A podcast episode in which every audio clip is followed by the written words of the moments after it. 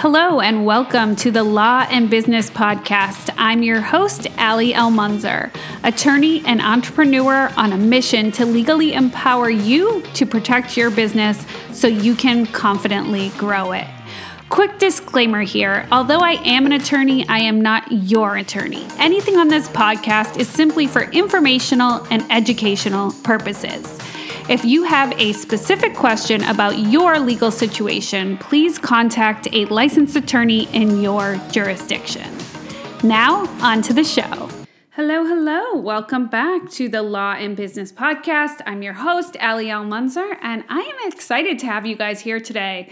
Today is a little different for me. I don't usually share, you know, personal antidotes that happen like in my own life. I'll share things that happen with clients or, you know, things that I hear about, but I don't usually share direct things that have happened to me. And this isn't on purpose. It's just that I usually don't have a lot of things like this happen to me. But I recently had this personal contract dispute happen, and it was so relevant and like so illustrated everything that I stand for and what I tell you guys as far as how important contracts are that I just had to share it. So, let me get into a little background of what happened. I obviously will not say names or anything like that, but um, I hired someone virtually during COVID to help me with fitness you know, providing workouts and then nutrition, you know, like meal plans and stuff like that. Being at home, I got a little sick of having to do everything myself and I just wanted something different. You know, I wanted to work with someone um, to help me, you know, stay on track during COVID when I couldn't get to the gym or whatever. So I hired this person. They said, okay, put down the $100 deposit. I have availability next month. I said, awesome. I put down that deposit. And then that following month, the next thing I get is a link to PayPal to make the initial payment. So I make the initial payment and then I get a notification that this trainer uh, has set me up for automatic payments. Now, um, I could be mistaken, but I don't remember. I remember it being a single invoice. I don't remember it being a um, agreeing to ongoing subscription payments. But I was like, okay, it's fine. You know, when I want to cancel, I'll just go into my PayPal and I will cancel it.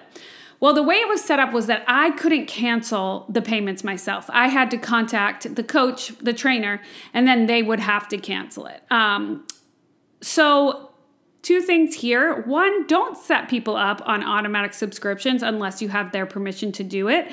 Now, I did not hold it against this person because I don't remember if I agreed to the automatic payments or not. I don't remember reading something, but um, PayPal, you know, it could be in the terms, whatever. I just remember paying it.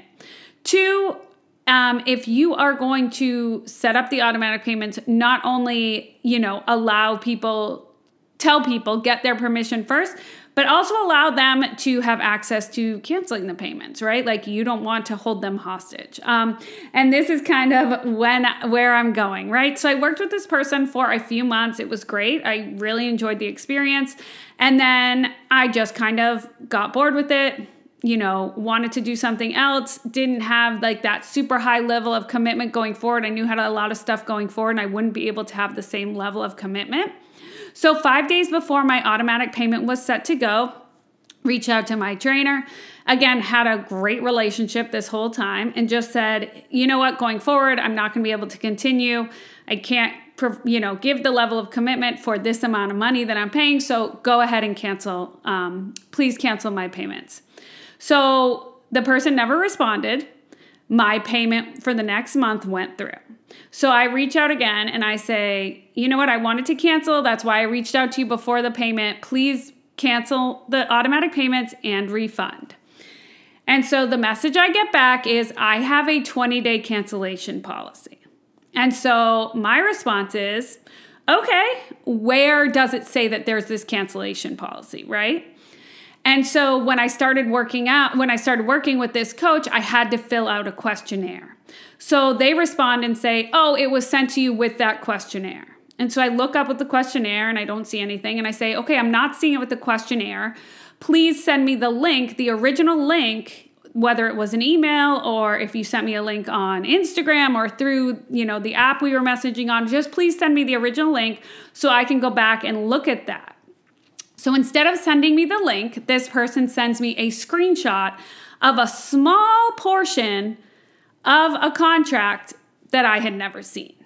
Now, here's the thing. I work with contracts for a living. I'm a contract attorney. That's what I do for a living. So I respect contracts. So I remember and read contracts, right? I'm not one of these people that just like signs off on them. Like I actually read them. So I look and I'm like, I write back, I never saw this this contract, right? So I'm starting to get bothered in this case because this person obviously knows they never sent me the contract, right? Because they're they're not able to send me the link to the original contract. They're screenshotting like really small portions of the contract, like cutting out where my name is or my name would be, right? So now I'm like, they know they never sent me the contract. And now they're trying to not refund me, right? So so the trainer was like, "Well, we can keep working for the next month, you know, if you want to commit for the next month, since you've already made the payment and I have the 20-day cancellation policy." So I'm like, right back. And I'm like, listen. And in retrospect, I can see how this could be taken as threatening. I promise you that was not my intent, but I do see their side and how it could be threatening. But the way I meant it was I sent back and I said, listen, I'm a contract attorney. Like, I review contracts and I remember them. So please, like, you did not send me a contract. I did not agree to these terms. Please just refund me the money. Um, or send me the original link. Send me the original link where I saw this document, right?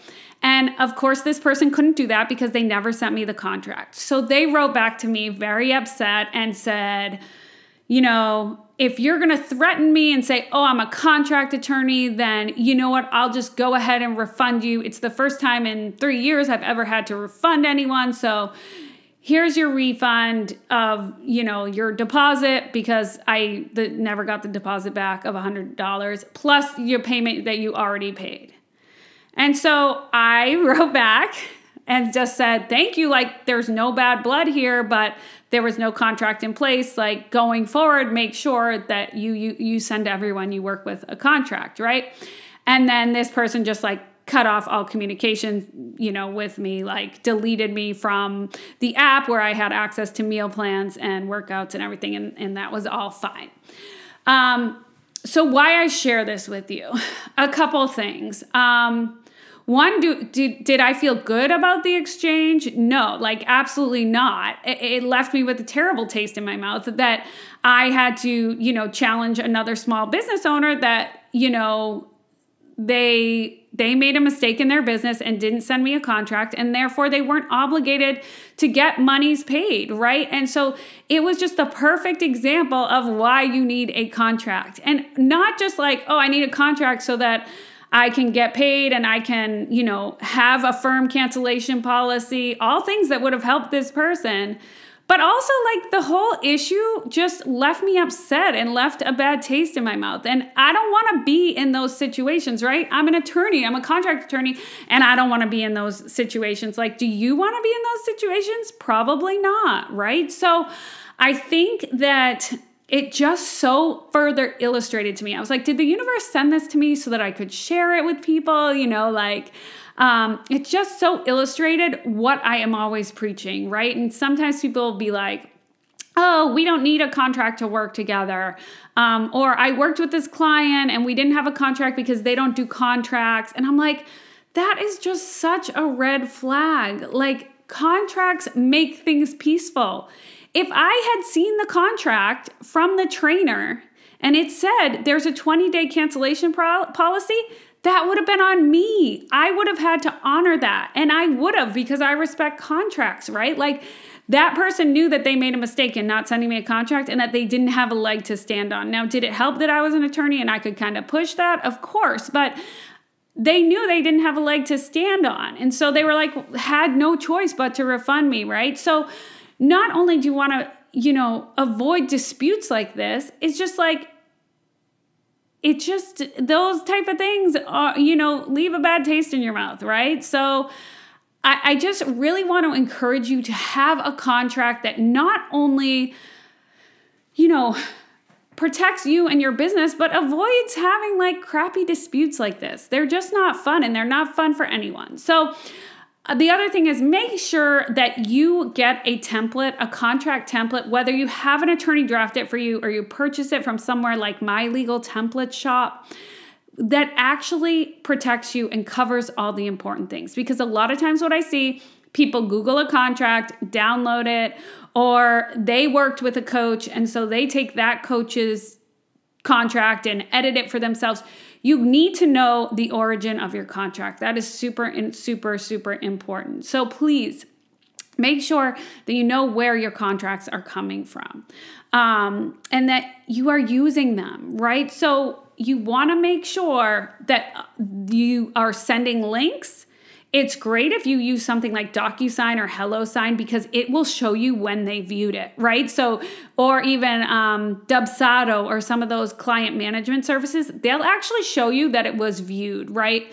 So just make sure that you're using something that you have links. If someone's like, oh, I never saw that, you could say, here's the link that I sent you on this date. I can see that you viewed it on this date. So you were aware. Now, that's if they don't sign it, but if they do sign it, even better and what you should have done every single time. So, I will get off my soapbox here, but I just really wanted to share that personal experience with you. Um, of just how important a contract is. You know, like for that person, it was the difference of $300, you know, that maybe they were counting on that month, but they they didn't have a contract and they were then trying to do it in a dishonest way, which made me really mad because they obviously realized they never sent me the contract. And then it like ruined a relationship. So you don't need all that headache. Just have a contract, use the contract, go on with your day. So I hope that helped, guys. Please reach out if you have any questions, and I look forward to seeing you on the next episode. Bye.